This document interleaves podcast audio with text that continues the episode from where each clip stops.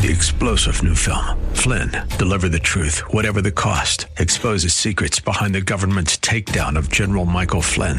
Flynn knew what the intel world had been up to. He ordered the first audit of the use of contractors. This set off alarm bells. He told the truth. He was the most dangerous person for Donald Trump to hire. They had to get rid of Flynn.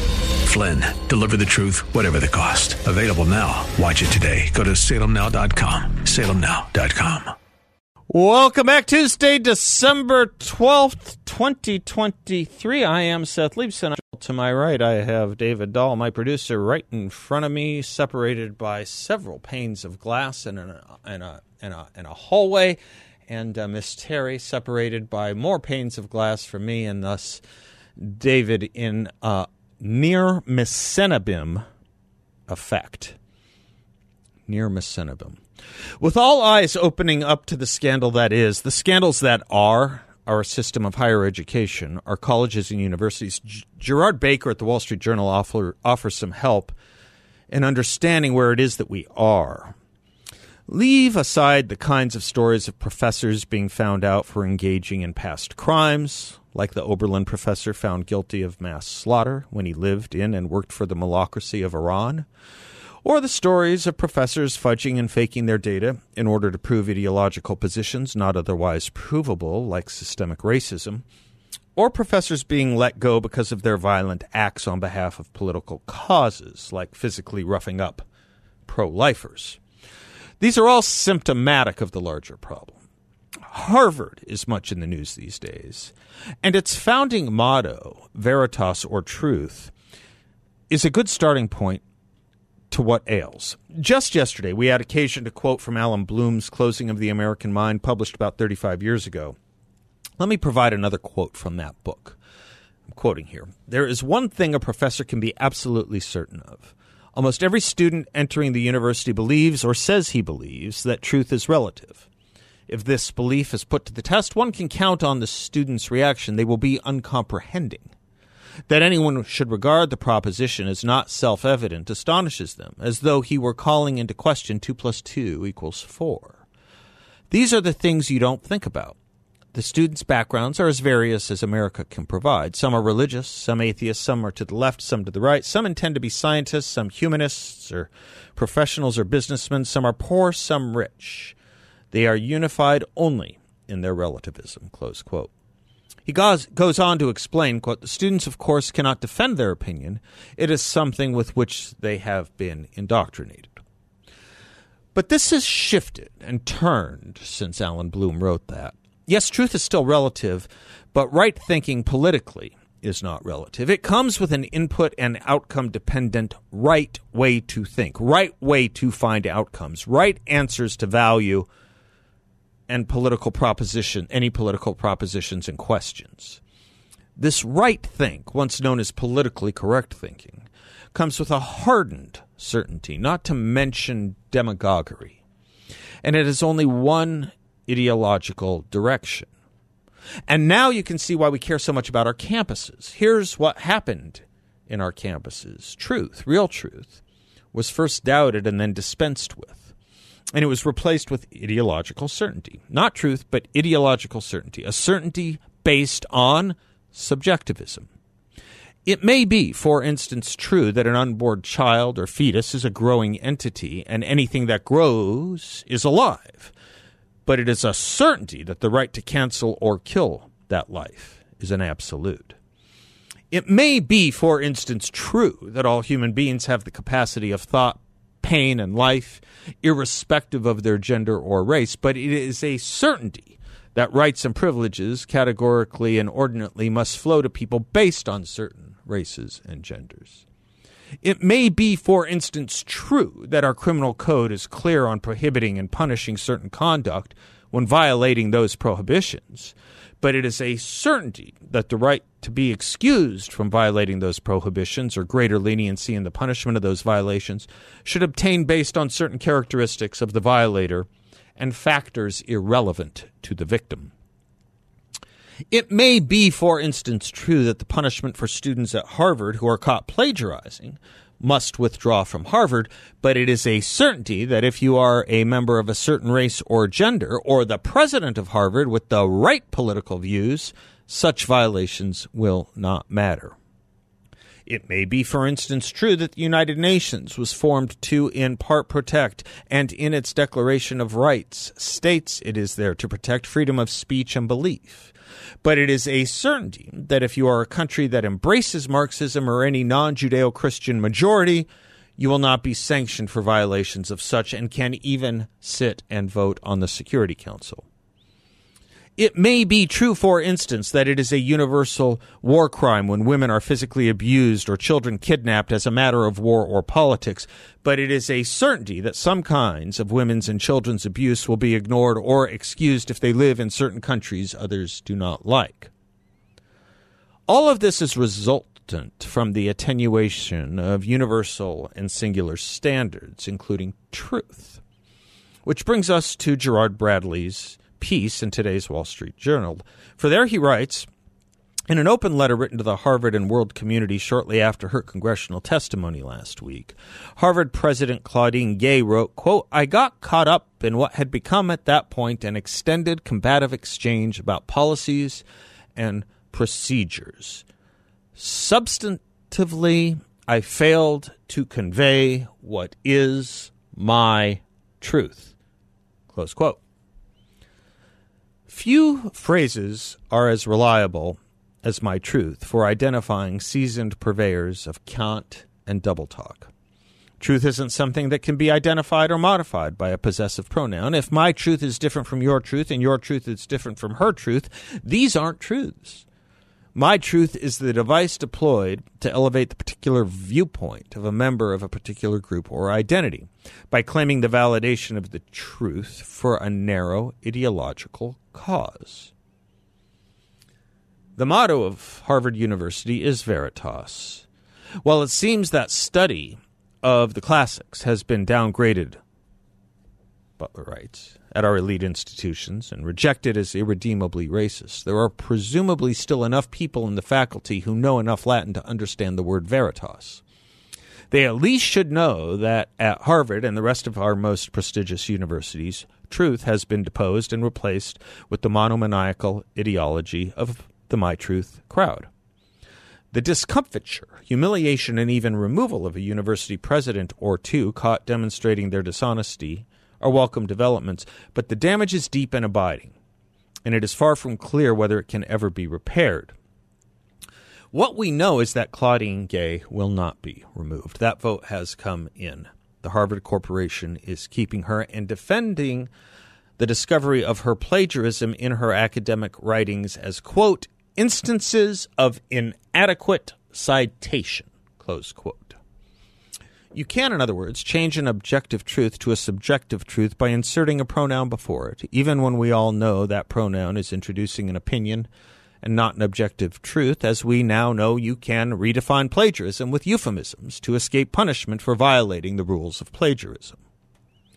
Terrorists can escape judgment and punishment if identified as freedom fighters, if only for the right thinking cause, of course, just as terrorist organizations can be called liberation organizations, if only for the right thinking causes. Namely, since the 1950s, on behalf of anti colonialism, anti racism, and anti imperialism.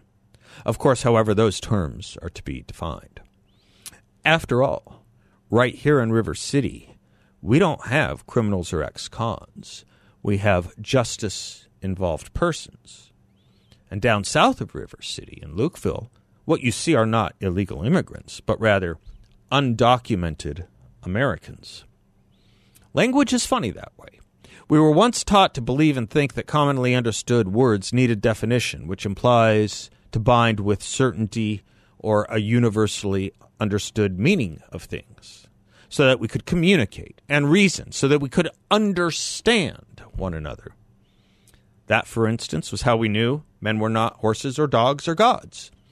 But it may be your truth that things are otherwise. Ralph Waldo Emerson put it that words are signs of natural fact, and a man's power to connect his thought with its proper symbol and so to utter it depends on the simplicity of his character, that is, upon his love of truth and his desire to communicate it without loss. The corruption of man is followed by the corruption of language, he continues. When simplicity of character and the sovereignty of ideas is broken up by the prevalence of secondary desires, the desires of riches, of pleasure, of power, and of praise, and duplicity and falsehood take the place of simplicity and truth, the power over nature as an interpreter of the will is lost. New imagery ceases to be created, and old words are perverted to stand for things which they are not. And in due time, the fraud is manifest. Well, the fraud is manifest, folks, and it's here. And the task is greater than the removal of just a few presidents from their perches at a few of our schools. I'm Seth Leibsohn, 602 508 0960. Be right back. Today is uh, Francis Albert Sinatra's 108th birthday, indeed. Uh, who is that? Dean Martin with him? That's Dean and Frank from the 1967 Christmas special. I told you I scoured the internet for all these songs. Yeah. So Sinatra, you know, his voice was better as he got older, but I don't think we'll get any Christmas music out of him from his older years, his post 1965 years, probably. So I'm guessing we'll have the younger Sinatra voice to the degree we have Sinatra Christmas music today. He didn't write most of his songs. He wrote one very famous song. It is a Christmas song. Uh, do you know what song that is, young he David? wrote a song? He did. I know he was somewhat famous as a conductor. It's one of my favorite Christmas songs. oh, man. That he wrote. Yeah. Mistletoe and Holly. I didn't know he wrote that. Yeah. Oh, by gosh, by golly. Yeah. It's time for Mistletoe and Holly. Yes. Yeah. Can we play that at some I know point? exactly the song. Yeah. It was first performed on a Bulova Christmas special, and that Christmas special I have on DVD because you can't find it anywhere anymore. Why am I not surprised? And I used to watch that every year that I put up my Christmas tree with my family. He actually wrote it. Yeah. I didn't realize he wrote it though. and he didn't write much. Yeah. It's a Bulova. Not a bad song. not a bad song to dine out on, right? As they say. You know what? You know that expression when someone No. does like one big huge. I mean, Sinatra did a million hu- huge things, but like particularly if the it's a one hit wonder or Oh, something like, like, that, rocking around the Christmas tree Yeah, stuff. you could say that's you can dine out on that one for a while. you know, you can you can pay your dinner bills. Still on that one. collecting royalties. Yeah, yeah. Uh, Sinatra, a huge impact, uh, influence on my life. Um, I just always loved loved everything about him, with the exception of one thing I have arguments with a dear friend about. But um, just such an important part of America, uh, such an important. I I just don't think culturally the 20th century would have been the same without Sinatra. Such an important part of civil rights. Uh, so very dedicated to it and charitably so. Uh, wouldn't stay at hotels where his black musicians couldn't stay at. Um, and hotels wanting Sinatra, you know, they broke down those segregation barriers that away. Uh, his um, his feature film uh, from 1946 47, The House I Live In, it was played, I think, in almost every movie studio in America at the time. It's about 11 minutes, it's a short. It's about fighting anti Semitism. The House I Live In, that great song, The House I Live In, uh, What is America to Me? It was, uh, you can see, you can still see the film on YouTube. Uh, if you haven't seen it, young David, you'll like it. But it's about anti-Semitism, and he talks about is is is our blood is our blood different, and um, the style, of course. Um, I have controversially said on these airwaves that I don't think that there is a man older than 55 who at some point in his life wasn't getting out of the shower and getting ready for a date listening to or singing a Frank Sinatra song. Um, anyway, just just a hugely important part of our culture, and uh, anyway, uh, I commemorate his birthday every year, and uh, we do so here today. Speaking of, uh, did yes, did you want to say? I was just going to say you taught me some things. What did I teach you? You taught me that Frank Sinatra was buried with very specific items that he requested Three. to be put in his casket. Three and you own all of them. Yeah, do I own all of them? I think you do. You've Yeah, shown me one of them. oh, I have. Yeah, Black, Yes. blackjack chewing gum. yes. wild cherry lifesavers, Mhm. and a bottle of Jack Daniels. Mm-hmm. and a bottle of Jack. Yeah. yeah. which you can usually find in most. Do you know that um, that Jack Daniels story is kind of interesting? It was one of the most famous essays ever printed. Was a 1965 essay for Esquire by Gay Talese. Frank Sinatra has a cold. Do you know it? You can get it. I actually do because she went around and followed him. Gay he, believe it or not. Gay, Oh. gay is a he, but yes, Okay. Yes. Well, I guess that one will you mispronounced. You misgendered Gay Talese. Apparently. I will have to retroactively go back and apologize. he um he was asked by Gay Talese uh, if he was a religious man, and he says in the interview, "I believe in whatever gets you through the night, be it a bottle of pills, a good woman, or a bottle of Jack Daniels." And for weeks on end after that article came out, stores, liquor stores couldn't stock enough Jack Daniels. But that is the basis for the song that John Lennon and Elton John later performed, wrote and performed when they were messing around in California. Whatever gets you through the night. In fact, I think it might have been the last song John Lennon ever played live was that song with Elton John, if I'm not mistaken, live before an audience anyway. Anyway, huge, uh, huge part of our culture, and for those that missed it, I regret it. I used to say that the first concert I ever went to was a 1986 concert, reunion concert with the Monkees and Gary Puckett and Herman's Hermits, until one of my older sisters reminded me and said, You dummy, you made dad take you to see Frank Sinatra when you were 12 when he came to ASU. And she's right. So, not a bad answer, to that. Sinatra was my very first Sinatra came to. ASU. Yeah. Wow, I bet you we could go look that up. We had that would probably be nosebleeds. public information. Figure out his set list and Yeah. we'll look and find you in the audience. You- I was way up in the nosebleeds. I was way up. But I remember Barry Goldwater was in the audience. I Oh, remember that. really? He came Wow. on stage with Barry Goldwater. Yeah. Barry Goldwater brought him to the stage. What, that probably would have been in Sinatra's Reagan years.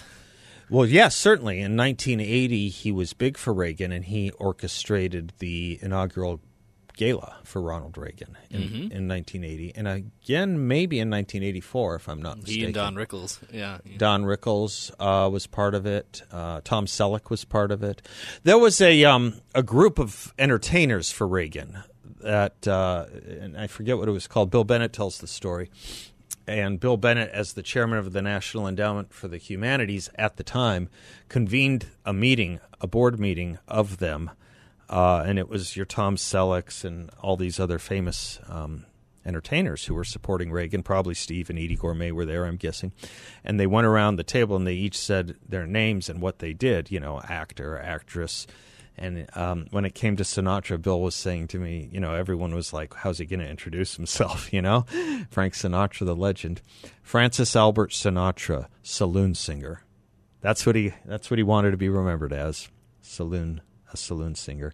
And if you want to get a sense of that, one for my baby, one for the road is probably is probably the best theatrical performance he does. But um, anyway, I didn't mean to do this whole segment on Sinatra. I could do ten more. I promise you, I won't.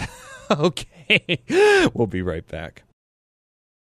Welcome back to the Seth Leibsohn Show. We did that specially for John Dombroski, who is our uh, culture and economy expert, the founder and president of Grand Canyon Planning Associates, GrandCanyonPlanning.com, his website, because he said yesterday, did you not, John, say that this is your favorite I gave you the Christmas song? hint. Yeah. Gave you the hint. Yes. You gave me the hint. Do you know who wrote that song? Oh boy, you got me on that one. David, young David knows. It was Mel Torme. Mel, oh, Mel Torme. Yeah, the actually- Velvet Velvet uh, Frog, The right? Velvet Frog. Exactly. fog. Fog. Frog. Yeah, frog. Well, he kind of had a frog like look. Did he? Yeah. And Kinda. Kermit is Kermit his son? Is that, yeah. Oh, Kermit the Torme. Frog. We're just Um, taking everyone down today. hey, you know, of course, Frank Sinatra's birthday today too, as well. Of course, that's So right. obviously, happy birthday to Frank. Uh, and something else that's very interesting on this date. We haven't really done much in this culture Yes, side sir. of things, but you know, um, you are a very big part of radio, and uh, December 12th, 1901 was the first international radio signal Right. That's sent across, uh, right, transatlantic uh, Well signal. done. Well, you're a big part of radio too, so thank you for that. Uh, You bet. But Thank for you. Uh, but for that uh, moment uh, in uh, 1901, Yes, Marconi. we Yep. wouldn't be here. All right, talk to me about inflation, John. Some Uh, interesting news on it. Yeah, we actually uh, did get uh, some inflation numbers for November. The breakdown is uh, slightly lower than no- October, just Right. by one tenth of one percent. Right. Uh, inflation numbers up uh, three point one percent year over year. Now these are year over year numbers, right? So from November last year to November this year is what we're talking about, and these reports come out on a monthly basis. Uh, a little bit lower than um, than last month, uh, and we're seeing uh, you know some of the highest still inflationary uh, numbers out there uh, are in it's juices and drinks. I mean they break this down, but uh, eighteen point six percent, uh, and it goes all the way down to uh, you know on other types of products and services that we have. Uh, but but it's interesting, and they average it all out. Averages out to three point one percent. Yeah. And the big thing is, we did see a, a big drop in um, in gas prices, which is uh, surprising. So uh, that's been a positive. Uh, but we usually do get some lower prices in the winter. The summer is when we usually see those prices start to spike. The one item here in this breakdown that's so interesting to me, I have felt it. Everyone I know has felt it. Perhaps you have not, or you have. Motor vehicle insurance. Everyone Oh, I, I talk to, yeah. including myself, is complaining about motor vehicle Yep, insurance. and homeowners too. Homeowners Oh, really? insurance as well. Oh, yeah. really? Yeah, Okay. Yeah. Incredible. No, I agree. I, I have felt I mean, almost and, uh, unaffordable. Yes, twenty percent up. uh, Twenty percent up. Yep, I, I, I actually called my agent I and I too. said I, I saw the my monthly bill and I said, "Wait a minute!" Yeah. I said, "There's got to be a mistake. I is, did is too. this isn't this annual?" I know. He goes, "No, that's monthly." Yeah. I'm going what? I know. That's exactly the conversation I had. That's exactly the same conversation. It's crazy. Yeah. Uh, you know, and if you look at some of the insurance carriers out there, they're not really doing all that great either, as far as you know, market uh, the mar- as far as stock market goes. And, Oh, is and, that uh, right? And prices, yeah, because a lot of these are, you know, some of the claims that they've been having. Obviously, things are more expensive, Yeah. especially on homeowners insurance. You know, Yeah. if you get a, a claim against your homeowners insurance now, if you had a whether it's a pipe that had burst or uh, some type of a, a roof issue because of a storm. I mean, everything is so much more expensive now. So this is why, again, we're starting to feel the pinch on it. Do you agree? One of the articles I saw had a first sentence, I think, over at the Wall Street Journal. The victory dance on inflation will have to wait. Though down, the victory dance isn't here yet, right? It's a slow Um, dance. You know, it's it's obviously hard to say, Yeah. but um, it's going in the right direction. Okay. Whether or not we're going to see maybe a, a slowdown, it's only one tenth of one percent from month over month. Right. Uh, but if you look at that, that's you know bringing it down one percent on an annual basis, right? If if you had one point two percent, a total one point two percent drop, if it was one tenth of a percent every month. Yeah. So, um, I mean, I think that that's reasonable. I mean, just as fast as it rose, I don't think we're going to see it fall as fast. Okay. Um, so it may be sticking around a little longer than we would like, but I think at least we're moving in the right direction, and I think that's Some of these the will probably not part. reduce ever, though, even as inflation goes down. I bet you I'm right about the auto insurance. We're not going And to labor. see, right? And labor. Yeah, and You know, you think about labor. And labor. Good point, Yeah. John. You know, real estate prices have held fairly steady, but there uh, looks like there could be uh, signs of some weakness in real estate as well coming up. But we'll see. Nicely put. Thanks, brother. You bet. Grand Canyon Planning Associates uh, at uh, GrandCanyonPlanning.com. Securities and advisory services offered through Creative One Securities LLC, a member of FINRA SIPC, and an investment advisor. Grand Canyon Planning Associates LLC and Creative One Securities LLC are not affiliated. Thank you, Seth. Bless you, John. Okay, bye.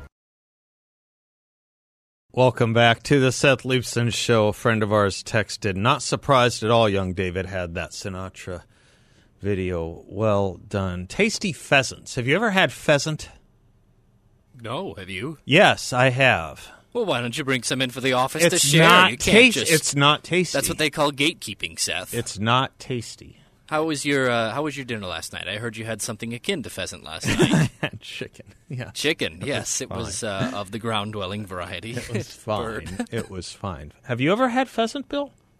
No, it's not a. It's not a good. It's just not. It's just- I don't know what more to say.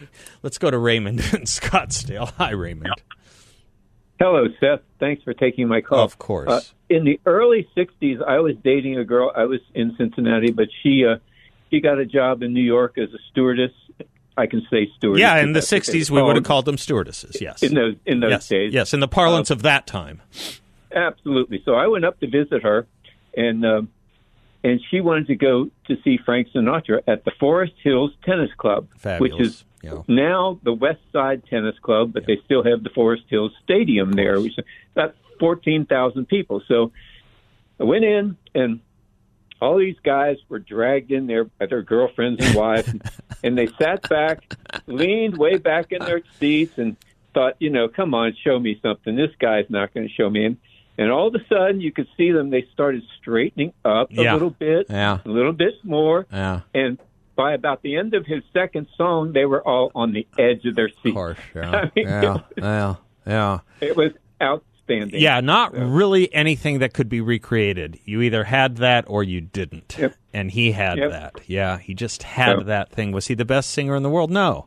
Were there better singers from Hoboken? You bet. But he had something, man. He just had that Yep. one- that something. What year would that have So been, that- Raymond?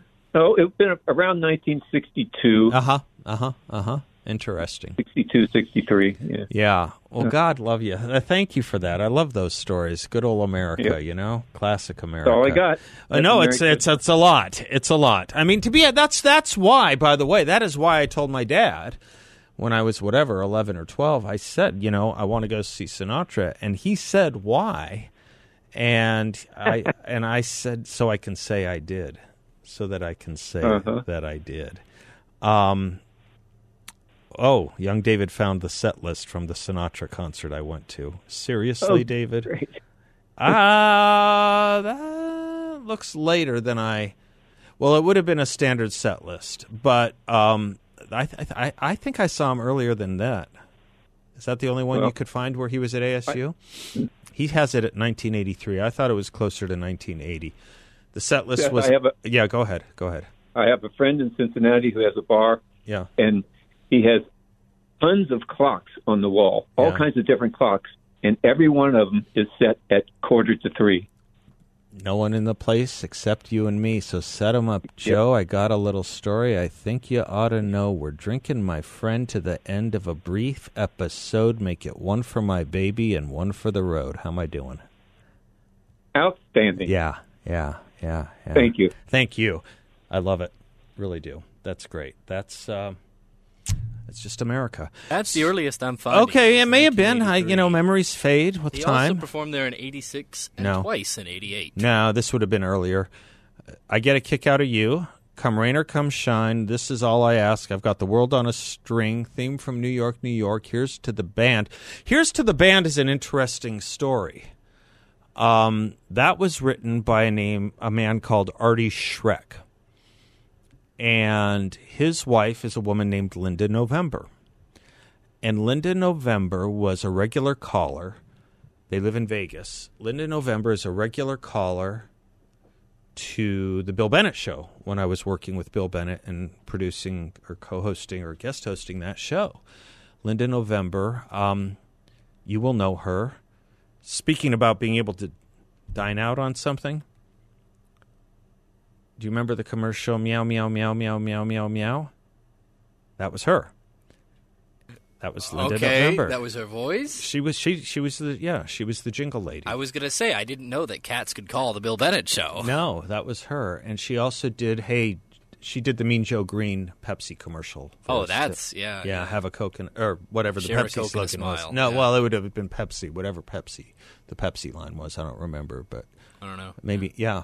Linda November. I bet she's still around. She they entertained in Vegas. Here's to the band. There's a lot of Frank Sinatra stories. I mean, I spent some of. My I think he wrote it for Sammy Davis originally. By the way, I think Artie Schroeck wrote it for Sammy Davis. Sorry, go ahead. Oh, I was just gonna say I spent some of my youth in Las Vegas. As you know, there are a lot of Frank Sinatra stories in Las Vegas. I had the Some of them are even true. I bet. Yes, some of them are even true. Bulls in the desert, not so much. Yeah. But I had the good opportunity once to meet Steve Wynn Oh, when did he you? was uh, treasurer for the Republican National Committee. yep.